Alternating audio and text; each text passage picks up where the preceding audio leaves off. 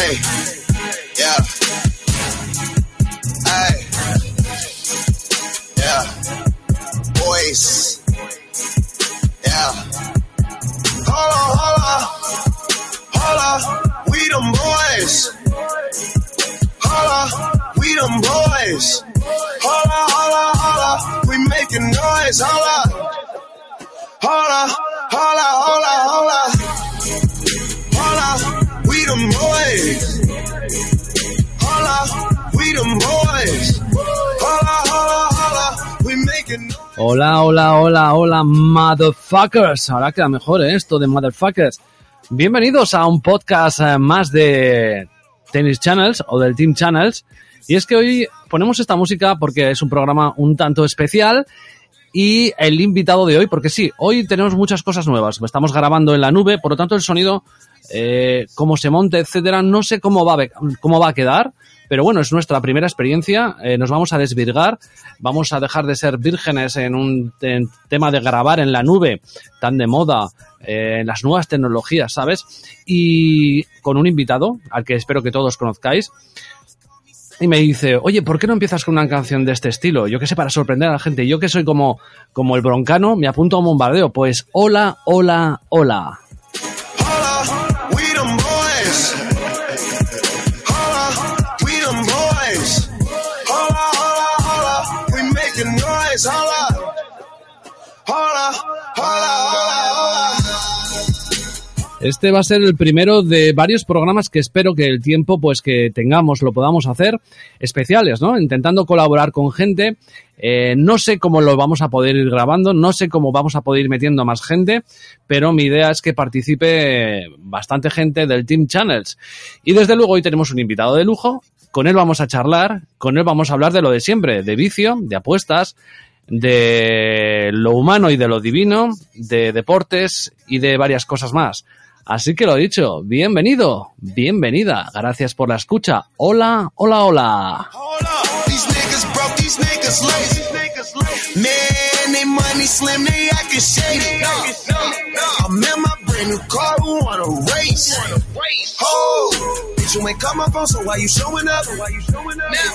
I'm taking them shots on my niggas, they loaded up. Man on the low, all these OD, I get some material. Hold up. Man, did you see her interior? Hold up, we them boys. We them boys. Hold up, we them boys. Hold up, hold up, hold up, we making noise. Hold up, hold up, hold up, hold up, hold up, we them boys. Hold up, we them boys. We them boys. Hold up, hold up, hold up, we making noise. Hold up. We them boys.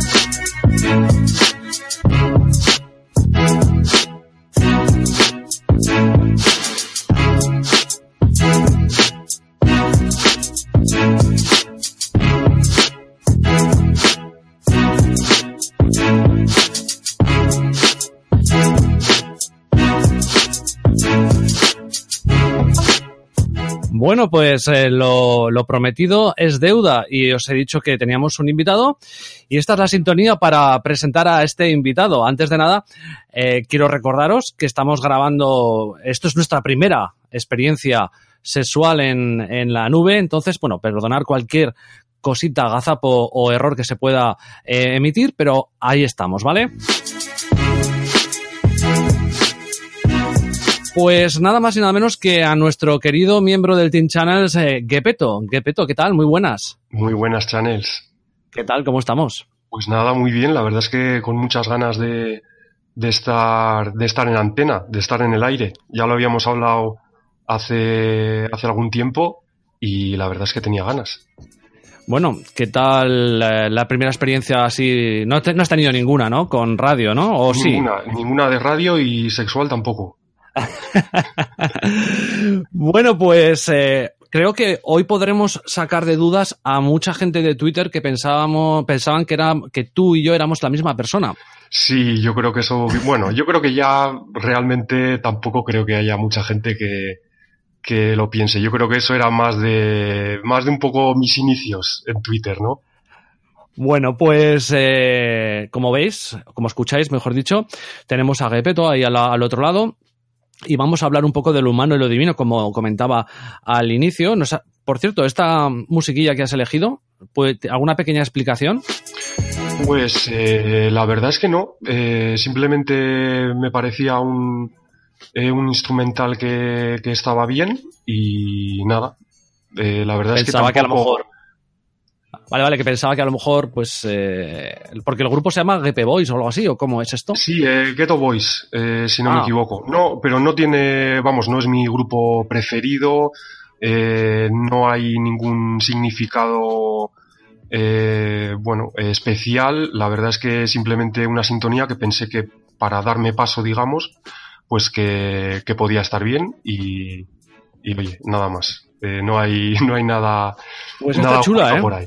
¿Te gusta? Chula, ¿te gusta? Sí, para tenerla así... A ver, la gente se cree que soy un psicópata del rock y en cierta manera sí, pero bueno, me ha tocado... ya alguna vez lo he contado, yo he vendido discos cuando se vendían discos de todo tipo y me ha tocado vender música disco, me ha tocado vender a Violadores del Verso, me ha tocado vender de todo y bueno, conozco bastante la música, a cada uno le gusta lo que le gusta, pero es verdad que para la radio sí que siempre me ha gustado también... tocar algún palo de este tipo de música que es muy chula. Sí, bueno, es un instrumental un poco como, pues eso, que no tiene letra y yo tampoco es que entienda mucho de música, pero bueno, me parecía ahí como para tenerlo de fondo, me parecía que podía estar bien. Bueno, pues esto se está grabándose. Obviamente estamos a viernes 23, 7 y pico de la tarde. Lo escucharéis cuando se pueda, probablemente sábado por la mañana. Pero vamos a hablar de varias cosas. Una de ellas que vamos a hablar es una de las especialidades de Gepe en el tema de las apuestas y donde más le siguen. Y bueno, y es que tenemos fin de semana de Fórmula 1. Cuéntame un poco cómo está el tema. ¿Y qué tenemos por ahí? Bueno, pues tenemos el último Gran Premio del año, que es el Gran Premio de Abu Dhabi. Y ahí hay perras, ¿eh? Hay muchas perras, de todo tipo además.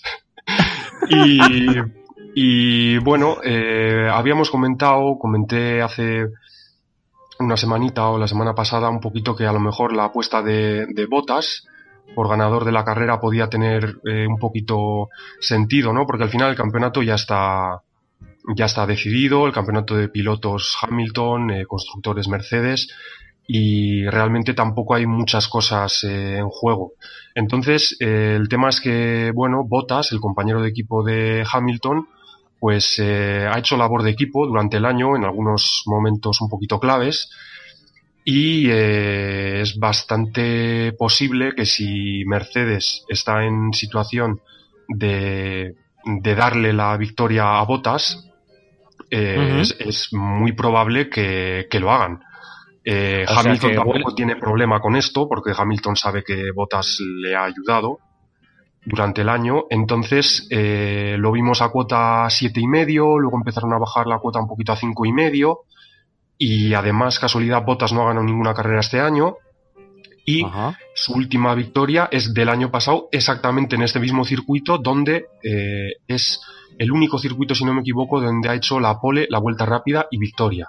Entonces ajá, es un circuito que a priori no se le da mal. Y estoy viendo la cuota ahora y está en la Casa Verde, vale, por poner un ejemplo, 4.33. Sí, 4.33 porque ha hecho el tiempo más rápido en la sesión 2, muy seguido, muy cerca de los Red Bull. Ajá. Y ha bajado un poquito. Pero está todo muy junto, ¿eh? Como verás, si ves las cuotas, tanto... Sebastian Vettel está a 3, Lewis Hamilton 3.50. Estoy poniendo la de la Casa Verde como un estándar, ¿vale? Sí. Valtteri Bottas a 4.33, Verstappen a 4.50 y a partir de ahí ya pegamos un salto. Sí, me da un poquito más miedo, Vettel y Verstappen. Hamilton no me da tanto miedo porque creo que si la carrera está... Hombre, a ver, Hamilton puede ganar, pero creo que si gana un Mercedes es más probable que sea Bottas que no Hamilton. Sí, por lo que comentaba. Vamos a ver qué tal va la quali mañana. Lo ideal sería que Bottas hiciera la pole y Hamilton segundo, eso claro, para tapar un poquito y hacer tapón a los demás equipos. Pero bueno, yo creo que es una apuesta interesante, cogida a cuota 7,5 como habíamos hablado. ¿Sí? Como ves, ahora está la cuota 4,33. Pues, ahí ya habría perdido valor, me imagino, entiendo. ¿Perdona? ¿Habría perdido valor la cuota o todavía sería susceptible de darle ahí un pequeño stake? Ahora mismo es que está muy parejo, porque si ves, la cuota de Hamilton está a 3,5 si no me equivoco, la última vez que la he mirado, y la cuota de Bottas está a 4,33. O sea, ya están teniendo bastante en cuenta el factor de que Mercedes pueda darle la victoria a Bottas. Entonces, lo que pasa es que, claro, Hamilton siempre es Hamilton. Ya. Pero ahora ya no hay mucho valor, la verdad. Vale. ¿Y alguna cosita más, aparte del ganador final del Gran Premio de Abu Dhabi? Bueno, tenemos a nuestro Fernando Alonso, que es... Pero ese hombre aún corre. Aún corre el sin cuello. Y... Es que no lo sé, de verdad, te lo digo de corazón. Yo pienso, ¿no es su último Gran Premio, puede ser? Es que no lo sé, ¿eh? Es su último Gran Premio, sí. Vale. Es que no sigo mucho la Fórmula 1, pero pensaba ya que este hombre estaba, bueno, retirado. Me imagino entonces que es su último Gran Premio. Sí, es su último Gran Premio en Fórmula 1, aunque hará otras cosas el año que viene. Seguro que tiene, no me sé ahora mismo exactamente el calendario que va a hacer, pero hay otras competiciones que quiere probar, sobre todo para intentar lograr la triple corona. Pero, hombre, a mí, yo ya lo he dicho alguna otra vez, Alonso particularmente no es un piloto que me caiga bien, no es un piloto que me identifique mucho con su carácter, pero es un pilotazo, creo que eso no se puede negar, y es una pena que el hombre se haya arrastrado estos últimos años en la Fórmula 1, y alguno dirá, joder, vaya pena, cuando está cobrando una millonada y tal, pero claro, a los que nos gusta la Fórmula 1 sabemos que Fernando Alonso se retire de la Fórmula 1 en las actuales condiciones en las que está, pues es verdaderamente una pena porque es uno de los pilotos con más nivel de la parrilla. Porque Fernando Alonso, ¿cuántos años tiene ahora, si lo sabes? Fernando Alonso ha hecho 38. Me parece que es del 81, puede ser. ¿Cuál es la vida laboral, por decirlo de alguna manera, de un piloto? ¿Hasta qué edad pueden estar? Me imagino que conduciendo puedes conducir hasta mucha edad, pero ¿cuál es la edad más o menos hasta a la que se suelen retirar los conductores? Hombre, ahora cada vez se retiran, ahora están aguantando bastante, ¿eh? Porque por ejemplo ahí tienes a Räikkönen, que tiene 2 años más que Alonso y está ahí todavía, y el año que viene va a correr. Pero, hombre, yo creo que ya los 40 años, no es difícil ya que haya pilotos por encima de 39, 40 años en la parrilla. Es ya un poquito complicado. Entonces con Fernando Alonso en el Gran Premio de Abu Dhabi, ¿qué podemos intentar rascar? Bueno, tenemos ahí el tema de la vuelta rápida, que tiene un poquito su valor, cogida una cuota de 3 cifras grande, no a las cuotas que está ahora, porque ahora he visto hasta que en Betfair me ha parecido verla hoy hasta a 17, que ha bajado ya, que es una barbaridad. En la Casa Verde está a 51, según veo, esa, ¿no? Sí, estuvo a 151 durante la semana, que es una... Bueno, el tema con Alonso es que es posible que llegue al final de la carrera fuera de posición, sin estar en los puntos. Es posible que, tal y como está el McLaren, pues que Alonso esté, no sé, 13º o 14º o 12º, por ejemplo. Ajá. Entonces el tema es que cabe la posibilidad de que si está totalmente fuera de posición y le da igual arriesgarse a, después de ir el 12 a quedar el 15, por ejemplo, pues a lo mejor el equipo le podría parar faltando 3 vueltas, ponerle neumáticos hiperblandos y aprovechar que tiene poca gasolina y querer darle la oportunidad de hacer una vuelta a tope, la última, como de clasificación, para que se lleve la vuelta rápida de carrera. Ajá, como una especie de broche final de su carrera en una gran premio, ¿no?, de Fórmula 1. Exactamente, pero hay que... De todas maneras, está todo controlado, ¿eh? Estamos buscando ahí cualquier... Es un poco también conspiranoico todo esto, ¿eh? Sí, sí lo es, porque a pesar de todo... Se tienen que dar muchas circunstancias para que esto pase, y aunque a Fernando le llamen y intente hacer la vuelta rápida con unos neumáticos hiperblandos completamente nuevos, es muy posible que aún así ni siquiera le dé, porque haya Red Bull, Ferrari y Mercedes que hasta el último momento se estén jugando la carrera, por ejemplo, y tengan que apretar hasta el final, y aún ellos con neumáticos más gastados que Alonso todavía hagan vueltas más rápidas. Entonces es bastante complicado. Luego también tendría que coincidir que el equipo lo tiene que ver muy claro en que una vez hecha la parada le saquen a pista y no haya tráfico, le metan en una zona que no haya tráfico, porque claro, si le paran para que haga la vuelta rápida, pero luego cuando sale a pista salen todo el mogollón con Williams en pista y con otros coches en pista, pues es que da igual, porque claro, con tráfico no va a poder hacer una vuelta limpia.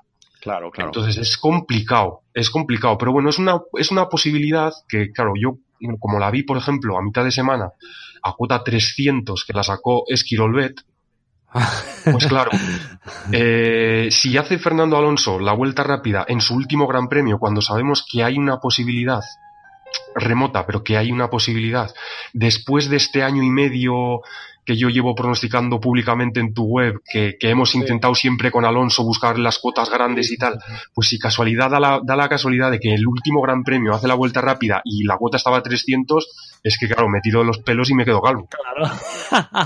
Oye, vale, entonces por lo que estamos hablando, claro, el problema es que tú has cogido ya esos, cuando lo comentaste en Twitter y tal, pues ya eran otros valores. Entonces, hemos comentado un poquito la jugada para quien quiera, pero ¿habría algo a cuota actual que tengamos ahora o que sepas que el sábado, cuando lo escuche alguien el sábado por la mañana, esto se pueda coger, o directamente no tienes nada claro y con eso te quedarías? Hombre, en Esquirolbet, si no me equivoco, puede que aún esté incluso a 150, porque estaba a 300, pero la bajaron a 150, te lo estoy mirando ahora, ¿eh? Pero es posible que aún esté.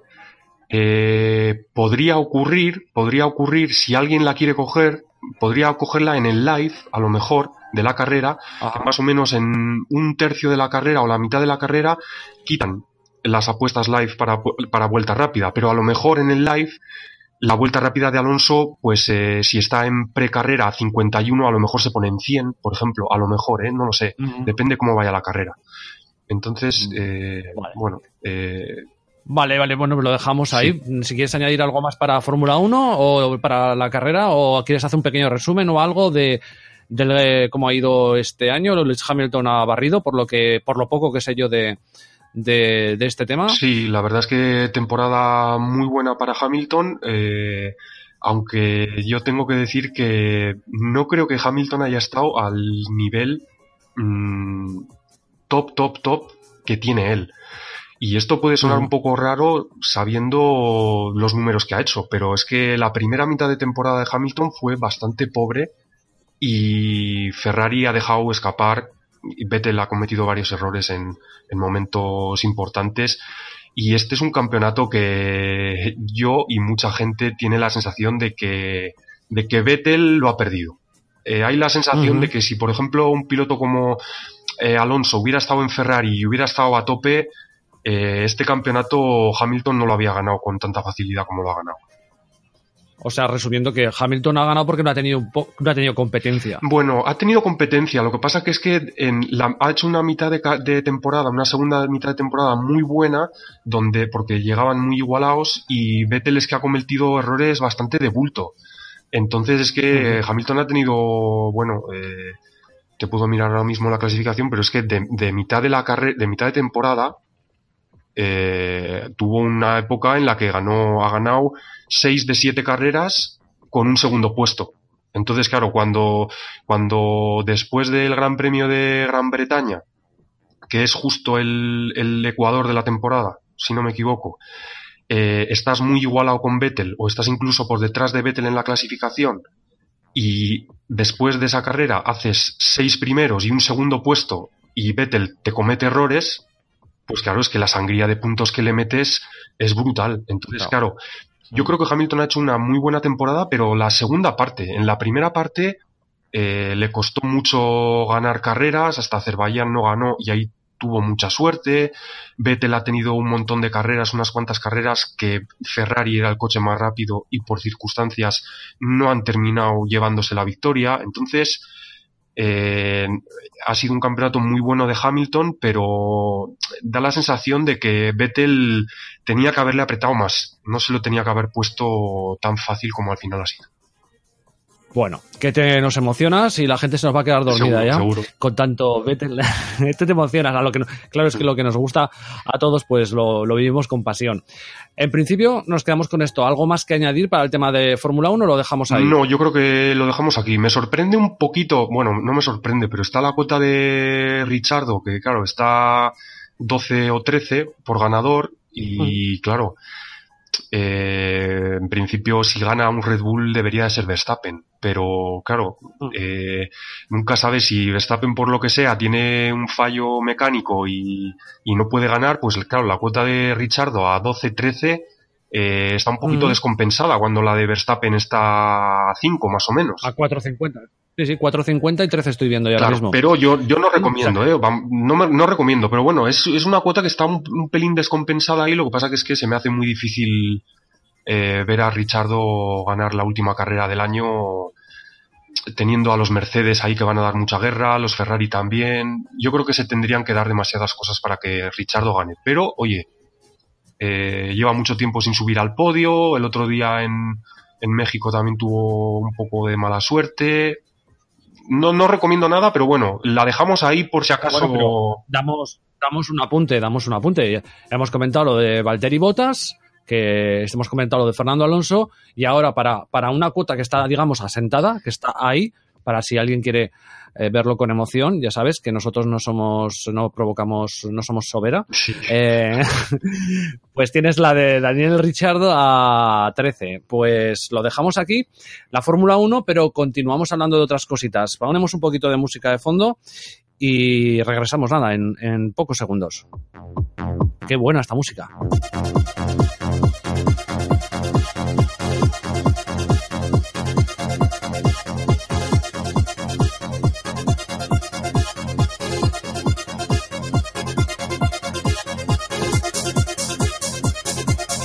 Esto no parece Tennis Channels, la verdad. La verdad es que, oye, esto no ha sido mío, ¿eh? Yo esto no te lo he recomendado, ¿eh? No, la verdad es que he puesto una ristra de temas así de fondo, tranquilitos. Hay unos sonidos ahí que sonaban rock, pero con arpa y tal. Y luego sí que he metido un par de temas diferentes y ha saltado justo esto.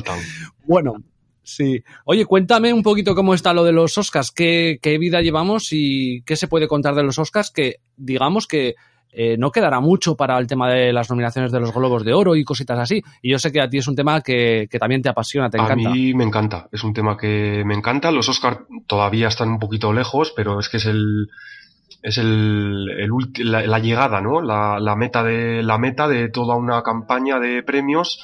Y nada, tenemos el día 6 de diciembre que salen... las nominaciones para los Globos de Oro, y esa es la... Se puede apostar a los Globos de Oro, Esquirolbet, Jodere, Betfair, hay muchas casas, Toretium, o sea, también. Que tenemos ahí. Entonces, vale, 6 de diciembre salen las nominaciones, pero la gala, cuando las dan, es para... la gala, si no me equivoco, es la primera semana de enero, es el 6 o 7 de enero, creo. Vale, o sea que entiendo que podemos esperar a...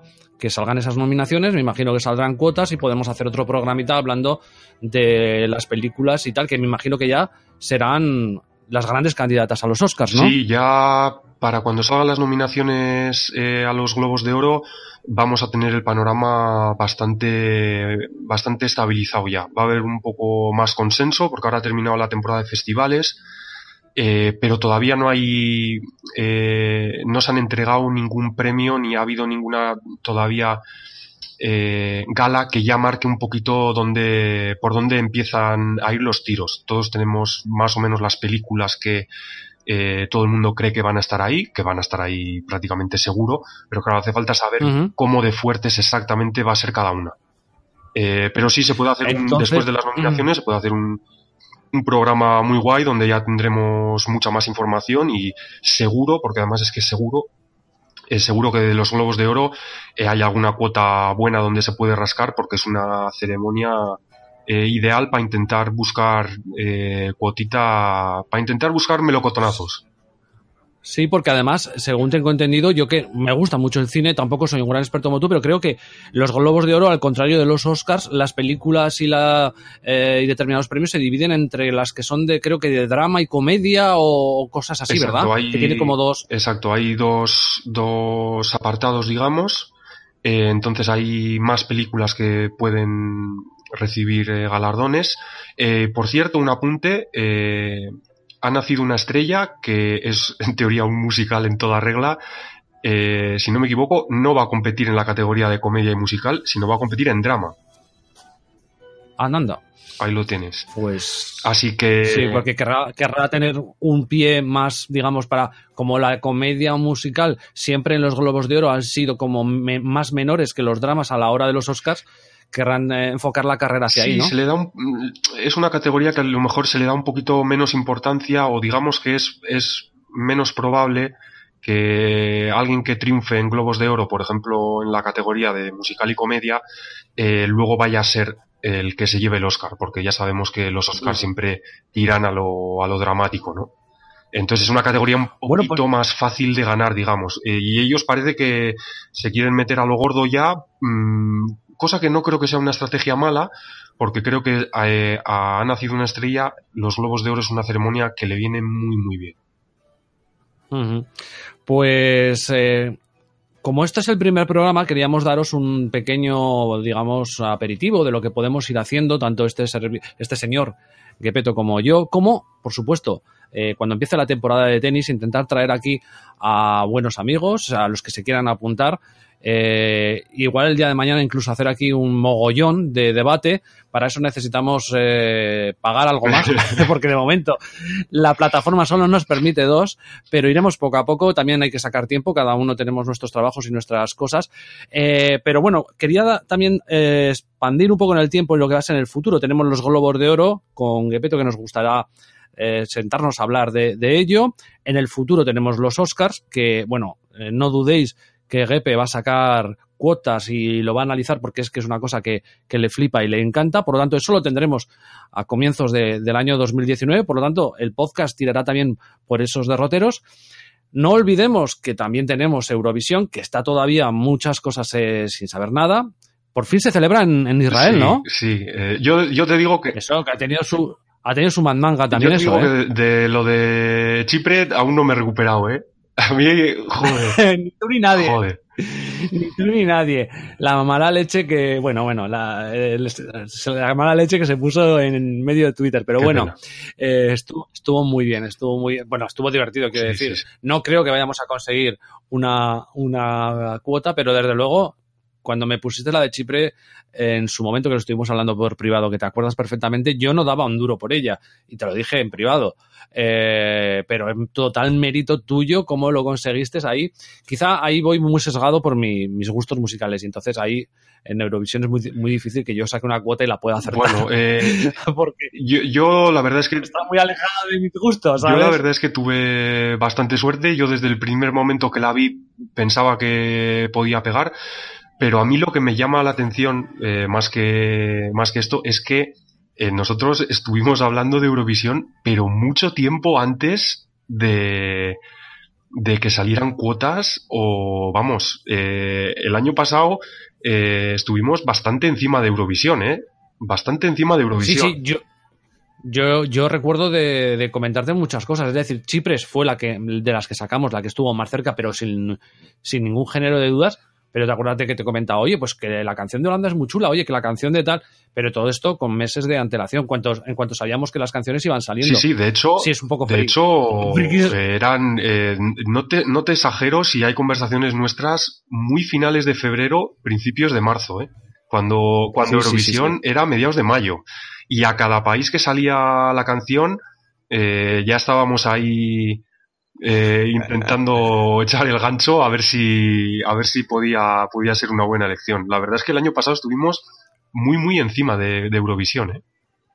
Bueno, pues este año estaremos también encima, a ver lo que se cuece. Esa será otra de los puntos, de los milestones en el calendario, donde el evento que pondremos ahí para pasarlo bien, porque además Eurovisión es un evento que da menos, que es menos serio, y entonces te lo pasas muy bien, puedes poner tanto la música como comentar con mucha gracia. Y yo sí que quiero decir que otro de los temas que Geppe no va a participar porque no ve la serie ni la va a ver es Juego de Tronos. No, es que... A ver, me tengo que buscar a alguien, Geppe, me tengo que buscar a alguien que venga conmigo, porque yo tengo una teoría muy buena a cuotón, a doblón puro, sí, que la quiero sacar, escribir o por lo menos o contarla aquí, y estaría bien, porque también la tendremos por ahí. Empieza la serie en la última temporada, empieza en abril. Uh-huh. Entonces habrá que sacarla un poquito antes o bastante antes, cuando pongan las cuotas, porque luego en el desarrollo, en el transcurso de la serie, evidentemente las quitarán como si fuera esto un evento deportivo con normal. Uh-huh. Pero bueno, ese también será un evento que va a ser divertido. Yo te he dicho que te queda tiempo, ya sé que no te gusta porque lo ve mucha gente, porque no va con tu rollo, pero bueno, siempre te queda, estamos a noviembre y hasta abril, no son muchos capítulos, te puedes chupar la serie tranquilamente. No cierro la puerta, pero no prometo nada, Vale.